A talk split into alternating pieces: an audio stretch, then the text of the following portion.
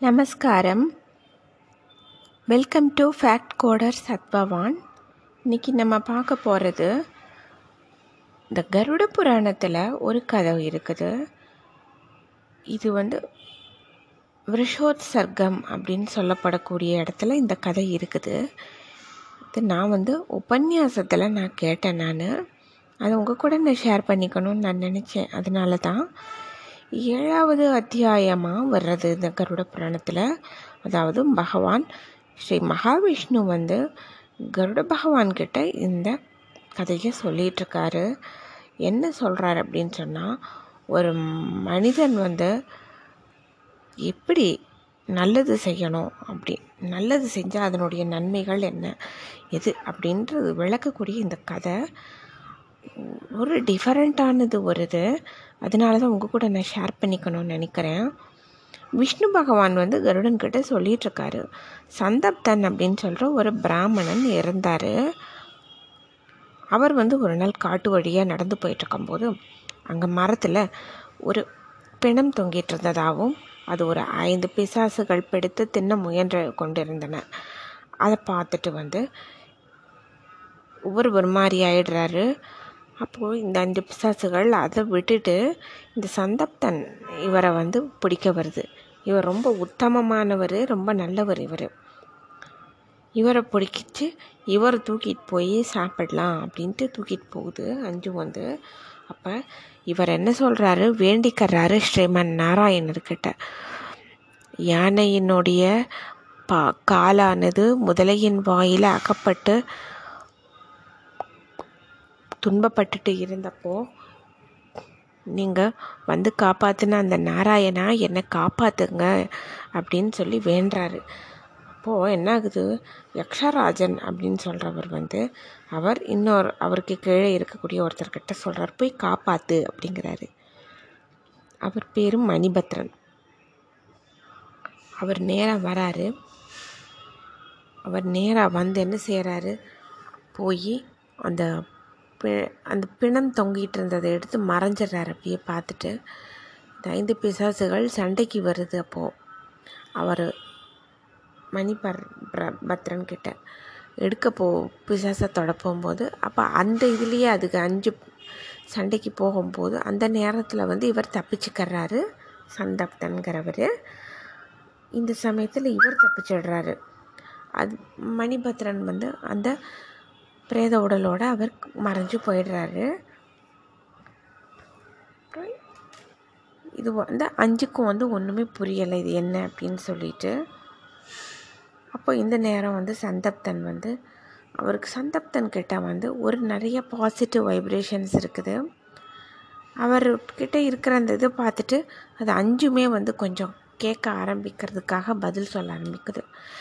இப்போது சந்தப்தன் கேட்குறாரு நீங்கள் அஞ்சு பேர் யார்? ஏன் இப்படி பண்ணுறீங்க என்ன விஷயம்? அப்படின்னு கேட்டதுக்கு அந்த முதல் பிசாசை சொல்லுது அது பேர் பரியோஷிதனா? முன்பிறவியில் இருந்ததாகவும் வீட்டுக்கு அது வீட்டில் சிரார்த்தத்துக்கு வந்த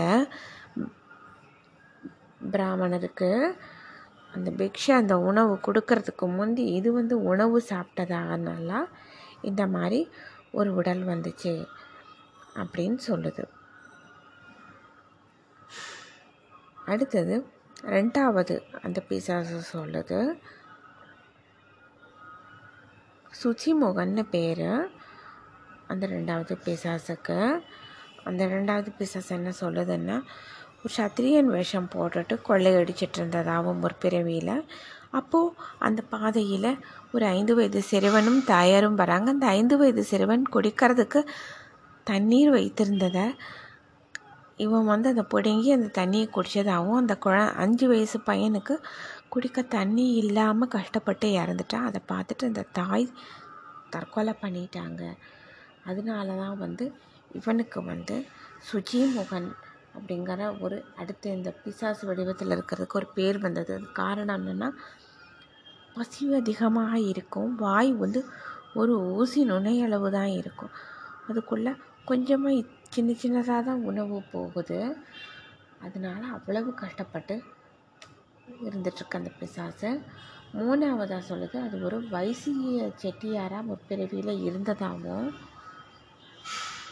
நண்பனோட வியாபாரத்துக்கு போகும்போது நண்பனை கொன்னுட்டு அவனுடைய வைர வியாபாரம் வைரங்கள் நகைகள் பணம் எல்லாத்தையும் கொள்ளையடிச்சிட்டு அந்த நண்பனை ஆற்று தண்ணீரில் தள்ளி விட்டுட்டு நண்பனுடைய மனைவியிட்ட போய் இந்த மாதிரி எ- இறந்து போயிட்டதாகவும் நண்பன் அப்படின்னு கொள்ளையர்கள் கொண்டுட்டு போயிட்டாங்க அப்படின்னு சொல்லிடுறான். அதை கெட்டுட்டு மனைவியானவ தற்கொலை பண்ணிக்கிறா. இதனால அவனுக்கு வந்து பெயர் வந்து சீச்சரன் அப்படிங்கிற ஒரு பிசாசாக அவன் இருக்காமா நாலாவதாக வந்து ரோதகன் அப்படின்னு பேர். அவன் வந்து நாலாவது வர்ணத்தை சேர்ந்தவனாக இருந்திருக்கான் முற்பிறவியில் நூறு கிராமங்களாக இருந்திருக்குது. தம்பிக்கும் பங்கு இங்கே கொடுக்கணுமோன்னு சொல்லிட்டு தம்பியையும் அடித்து துரத்திடுறான். அதை பார்த்துட்டு பெற்றவங்க வந்து உதவி பண்ணுறாங்க அந்த உதவி பண்ணக்கூடாது அப்படிங்கிறதுக்காக பெற்றோர்களுக்கு விலங்கிட்டு அடைச்சி வச்சிடுறான் ஒரு பாலடைந்த கோவிலில். அப்புறம் தம்பியையும் கொண்டுடுறான் இதை பார்த்துட்டு இவன் வந்து அவங்க பெற்ற தாயும் தகப்பனுமே வந்து இறந்துடுறாங்க. அதனால தான் இவனுக்கு ரோதகன்னு பேர் வந்தது அந்த பிசாசுக்கு. அஞ்சாவதாக இருந்த பிசாசு வந்து ஒரு பிராமணனாக இருந்தான். அவன் வந்து பத்ரி நாட்டு அரசனுக்கு வந்து ரொம்ப ஒரு நெருக்கமாக இருந்தான். கோயில் நிர்வாகம் கோயில் நகைகள் எல்லாம் பாதுகாக்கிற மாதிரி அரசன் சொல்லி அதை இவன் பார்க்கும்போது இவன் ரொம்ப ஆசைப்பட்டு கோயில் நகைகள் எல்லாம் திருடி கை வைக்க ஆரம்பிக்கிறான். அந்த அர்ச்சாவதார மூர்த்திகளில் இருக்கக்கூடிய அந்த கண்ணிலெல்லாம் வைரம் பதிச்சிருக்குது. அதையெல்லாம் இவன் எடுத்திருக்கிறான் சுரண்டி சுரண்டி. அதனால் என்ன ஆகுது? இது வந்து ராஜாவுக்கு தெரிஞ்சிருது. யாரோ திருடுறாங்க. இந்த நகைகளை எல்லாம்னு அவர் வந்து தண்டோரா போடுறாரு. இந்த திருடர்களை வந்து பிடிச்சு கொடுக்குறவங்களுக்கு வந்து சன்மானம் கிடைக்கும். திருடுறவங்களுக்கு கடுமையான தண்டனை கிடைக்கும்னு இவனுக்கு தெரிஞ்சிருது. எப்படியோ தண்டனை கிடைக்கிறது உறுதி அப்படின்னு சொல்லிட்டு தெரிஞ்சிருது. அதனால அவன் என்ன பண்ணுறான் ஒரு நாள் ராஜா தூங்கிட்டு இருக்கும்போது ராஜாவையே கத்தியால் கொன்னுடுறான். இதனால தான் அஞ்சாவதாக அந்த பிசாசு லேக்கன் அப்படின்னு பேர். அதாவது சுரண்டுறதுனால வந்தது. எப்படி அஞ்சு பிசாசுகள் ஆயிடுச்சு அப்படின்னு பேர் சொல்லுது வரிசையாக ஒவ்வொன்றும் ஒவ்வொரு கதையை. இதை கேட்டுட்டு இருந்துட்டுருக்கிறப்போ சந்தங் தன் வந்து கேட்டுட்ருக்காரு இந்த பிராமணர். அப்போ பெருமாளே பிரத்யக்ஷமாக முன்னாடி வந்துடுறாரு தோற்றம். அப்படியே காட்சி கொடுக்குறாரு. அதை பார்த்து ஐந்து பிசாசுகளும் மு வைகுண்டத்துக்கு போகிறதுக்கு ஏற்ற புண்ணிய உடலை அடையுது. ஆறு தேர் வருதாமா வைகுண்டத்தில் இருந்து? வைகுண்டத்துலேருந்து ஆறு தேர் வந்து அந்த அஞ்சு பிசாசுகளையும் விஸ்வக்ஸ் அந்த சந்தங்தன் அப்படிங்கிறவனை பிராமணரையே ஏற்றி அழைச்சிட்டு போயிடுது அப்போ கடைசியில் பெருமாள் சொல்கிறாரு கருடன் கிட்ட வேற ஒன்றும் இல்லை. இந்த கதையை கேட்குறவங்களுக்கு இறந்த பின்னாடி ஆவியாக அலையிற மாதிரியான ஒரு கஷ்டம் வராது அப்படின்னு அவர் சொல்கிறாரு முதல் வரமாக இரண்டாவது என்ன விஷயம் ஒன்று சொல்கிறார் அப்படின்னா அந்த சந்தந்தன் அப்படிங்கிற ஒரு பிராமணர் வேறு யாரும் கிடையாது.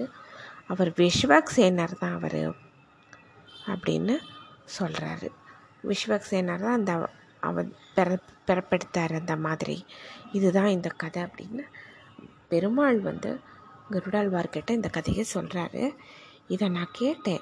உபன்யாசம் வந்து ஒரு ஆச்சாரிய சுவாமி அவங்க வந்து சொல்லிட்டு இருந்தாங்க. அதை கேட்டேன் நான். நான் வந்து இந்த யூடியூப்பு இந்த மாதிரி இதில் தான் நான் உபன்யாசங்கள் கேட்பேன்.